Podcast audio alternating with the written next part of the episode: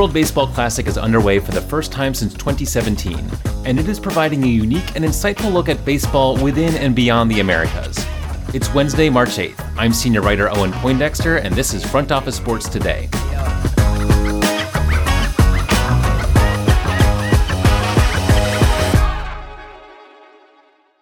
Twenty national teams, divided into four groups, are competing in the World Baseball Classic and the star power or lack thereof in each team creates a heat map of baseball enthusiasm around the world. I won't be the first person to make this comparison, but it's worth starting with the co favorites to win the whole thing the US and the Dominican Republic. The US has a population of 334 million people, the DR has a population of 11 million.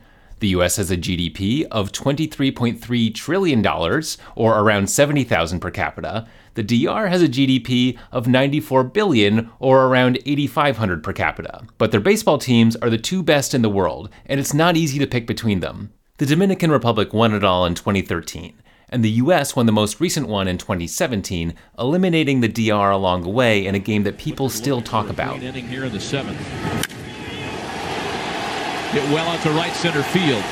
Jones still on the move, running out of room, and he makes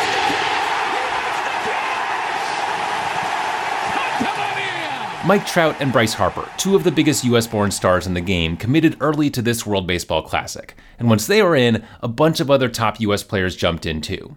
Harper is injured, but the US has Trout, NL MVP Paul Goldschmidt, Pete Alonso, Trea Turner, and other huge stars. The Dominican Republic team is so good that they can lose Vlad Guerrero Jr., who was a monster of a hitter, who had to bow out due to knee inflammation, and they can still roll out Juan Soto, Manny Machado, Rafael Devers, Julio Rodriguez, and a bunch of other fantastic players. I had an email interview with Rodriguez recently, and he said, quote, In the DR, baseball is everything. I love watching all of the fans and sports in the US, but in the DR, it's like all of that fandom combined into one. There is just so much passion and energy in every inning. You'll see it soon in the WBC. One thing you notice when you look over these rosters is that the hitting is much stronger than the pitching, especially the starting pitching. If the US was an MLB team, it would have the best lineup in baseball by a wide margin, an elite bullpen, and below average starting pitching. This event is riskier for pitchers who are used to ramping up steadily from throwing three innings to four to five, and maybe in their last one or two spring training starts, they're pitching like they're in regular games.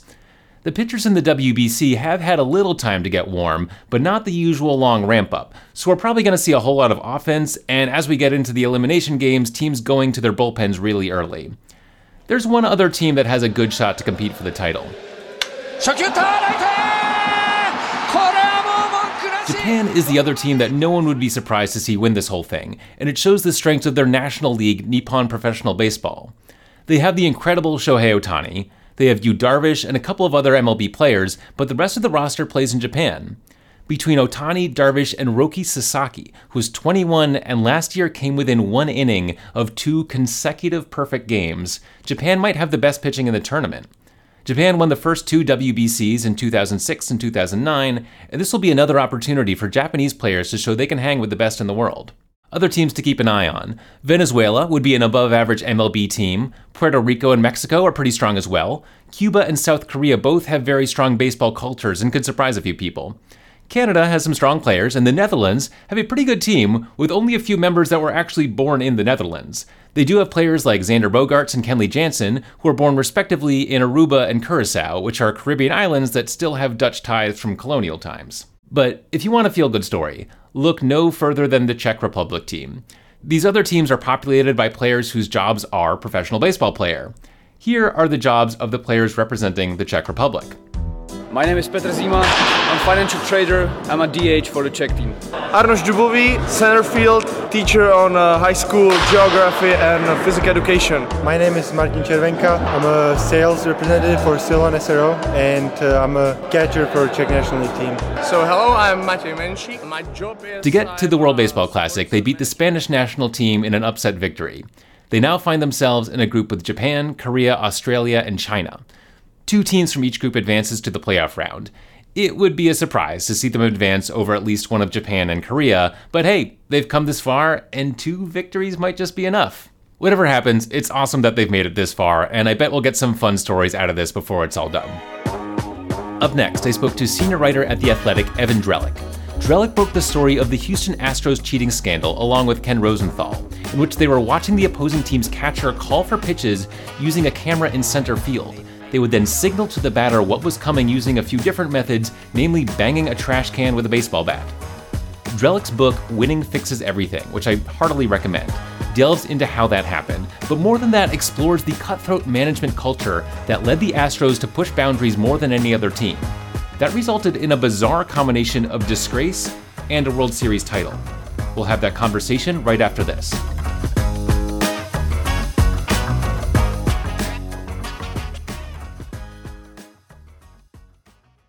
Two thousand, two thousand eight, 2022. When it comes to the economy, those are some scary years. Dot com crash, housing crash, and the roller coaster we're going through right now. One thing is certain it's a dangerous time to not know your numbers, but over 31,000 businesses have the confidence and clarity they need because they rely on NetSuite by Oracle, the number one cloud financial system. NetSuite gives you visibility and control of your financials, inventory, HR, planning, and budgeting so you can manage risk, get reliable forecasts, and improve margins. Everything you need all in one place. So, how do you prepare for uncertain times? The answer NetSuite. NetSuite helps you identify rising costs, automate your business processes, and easily see where to save money. That's why 93% of customers say they improved their visibility and control when they upgraded to NetSuite. What are you waiting for? Right now, NetSuite is offering a one-of-a-kind flexible financing program. Head to netsuite.com slash front office right now. netsuite.com slash front office. netsuite.com slash front office.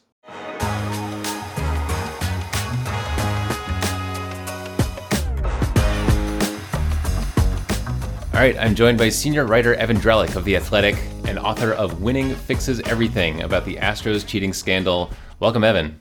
Thanks for having me, Owen. Your, your book is, of course, it's about the Astros cheating scandal, but really it's also a history of Jeff Luhnow, the now former Astros GM, starting with his time at the Cardinals and continuing on to, of course, his time at the Astros. So, why was that the story for you? If you know, it is the story of the cheating scandal, but why is that cheating scandal story the story of Jeff Luhnow? I think the cheating scandal is an entree for people to the book, and the book certainly goes to great lengths to explain what was going on. Uh, but I think even more important, importantly, it's how did it happen? Why did it happen? There's a cover of a uh, on the cover. There's a baseball, but it's really a management culture book. It's really a discussion of the culture that was in place in Houston that Luhnow, as well as Jim Crane, the owner, brought in, the outgrowth of Moneyball, um, what franchises and smart front offices tried to do in the wake of Moneyball as, as time went on. Uh, and, you know, what else did it wrought on the sport besides uh, wins and new technology and uh, all the good things that the Astros did? And, uh, you know, I, th- I think it really succeeds in uh, being a look under the hood of how a front office, and in particular Houston's front office, is run. Yeah, and the, the Moneyball comparison I think is apt because you know the A's of course are are known kind of tragically at this point, but for you know not being precious at all with their fan favorites, you know if if they think uh, a trade or just and not signing a player is good for their long term future, they'll do it. And the Astros really took that attitude. And I think, you know, people think, well, they, they cheated their way through the World Series, and they did, but also they were a really well built team and remain um, a, a really strong team through these methods that were unorthodox and, uh, and turned a lot of heads. So, uh, talk to me a little bit just about how that, um, where the motivation for that came from. Yeah, Moneyball as we know, really changes the sport. And it's a crossover hit. It's a great book, great bit of writing and reporting by Michael Lewis. But you know, you have these owners in the sport who are looking at Moneyball and going, "Well, we should be doing this." And what is Moneyball really about? At the end of the day, it's about money. It's about cost efficiency. It's about you know how to uh, a better evaluate players and b do that in a way that you can win by spending less. And you know, the Astros under Crane and Luhnow take that to the next level or the next several levels. It, it's you know, Luhnow doesn't have an opportunity to work in the sport if it's not for Moneyball. Uh, and and there's a lot of people like that. People who grow up reading Bill James and um, were outsiders, and now there's a chance to get in the sport, which is generally a good thing that you have new voices and, and new methods that can come in. Uh, but you also had the opportunity for, for people like Luhnow to chase fame and glory and um, take things to an extreme. And when you take Moneyball principles, the cost efficiency, the value engineering, and apply it across the entirety of an organization, there can be a lot of drawbacks. There can be a lot of effects on different stakeholders, on labor, players, on people just in the front office, regular folks making regular salaries. So, um, the the story of the Astros is is largely the story of what Moneyball, the outgrowth of Moneyball becomes. Yeah, and the the personal element I found really interesting, where this was you know a, an exciting, innovating team. At the same time, it felt like it wasn't very fun to work for for a lot of people because you know you, you might get fired at any moment if you weren't one of Luhnow's guys and um, and just you, you couldn't you can never quite feel comfortable in your your role and how it was changing, especially on the scouting side. Um, there's a quote right in the middle of the book, right as you're getting into the actual the cheating, the you know trash banging that part of it, um, that I found it, it felt like sort of core, at least part of the core of the message of the book. Uh, so you write, it's hard to say the Astros were the most likely team in baseball to start cheating, but there couldn't have been a more a team more poorly prepared to stop cheating. So, and of course, they weren't the only team that was cheating, but why were they the team that couldn't stop once they started? And this is kind of the reason that the book starts much earlier in the cheating scheme, and, and you you have, I think, you know, nine or ten chapters before you really get to the Astros cheating, um, because at that point I, I hope you, it is clear to the reader uh, what all the other things are that are going on inside the organization. What's going on inside the organization? There's a lot of distrust. Uh, people are not treated well. A lot of people have been let go. Uh, salaries are very intentionally kept very low. Uh, re- relationships are strained. Luhnow himself is a, is a, poor communicator. Doesn't respond to emails quickly. If he does, uh, you know, it could be short, brief things. Um, so when you put all this together, the distrust that existed between Luhnow and his manager, AJ Hinch, uh, the distrust that exists between Hinch and his bench coach, Alex Cora, uh, the strategies that the Astros front office had tried to take on with players, particularly in arbitration, that creates distrust.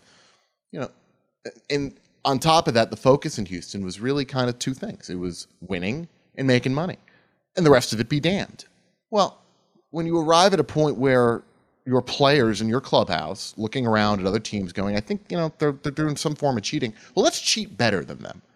You don't have the mechanisms, the culture, the system in place to be able to get out in front of that and stop it. It, it, it was not an organization where, you know, it was going to be handled properly. And, you know, on top of all this, you have this great team on the field in 17, you have this cheating scheme going on. You you, as Jeff Luhnow, you bring in McKinsey and Company to evaluate not the business functions, but baseball operations in the middle of this 2017 season. You literally have McKinsey consultants sitting down with players and coaching staff, and there's an evaluation of AJ Hinch and his in game decision making. That's not going to create a, a, culture where Hinch is going to trust uh, what's going on above him. And you probably need that if you're going to be in a position to stop uh, the cheating. Right? Is Hinch going to run to Luhnow? Hey, we got a problem here. No, no. And so there, there's myriad examples of the different ways the Astros were really very broken on the inside. One thing, I mean, you, you said at the top that this was really a book about management culture. It is about baseball, but it's also about sort of this this business culture that is very prevalent in America right now. And one thing I kept thinking about was how um, this idea of of just win, you know, whatever it takes. Don't be precious about it. Don't be cute. Just if it's going to get the job done, you just do it.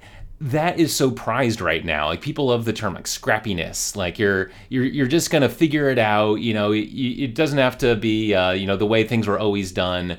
Yeah, what, what I, I found striking about the book is that culture is. I mean, there's a reason that Luhnow got the job. That that still that thinking is still very prevalent in baseball um, and, and, in so much of the world of, of just being clever and efficient and if you got to fire some people fire some people if you got to get rid of some fan favorites like oh well that's that's the cost of winning and so the cheating does feel like a smaller step than it might have from the outside because it was just the the next step in this whole progression of what does it take to win. I agree with that, and it, it is prevalent in outside industry in in, in American and, and probably beyond uh, culture. You know, it, it's um, it's very bottom line driven. And the Astros are really kind of the extreme example of how that can go awry when you are so focused on the bottom line, wins and profits in the case of a baseball team. You know, what can you miss? And famously, Jim Crane, the owner, gives Luhnow a blank piece of paper when Luhnow's taken over. And the message is, it's your oyster. Build it how it should be built. And Luhnow does build things that are quite smart in terms of the core process behind building a roster, how to evaluate players. But it's everything else that he didn't pay attention to. It's compliance, uh, ethics, uh, treating people well, making sure people get promotions, making sure people are paid. Uh, and, you know, even if the cheating doesn't happen, there's still a book about the Astros and what was going wrong with the Astros. You still have that incident where the assistant general manager, Brandon Taubman, gets fired for a drunken outburst in the clubhouse right before the World Series in 2019, right after the Astros beat the Yankees in the ALCS. Um, I hope when people read the book, they, they are considering really that question you're posing.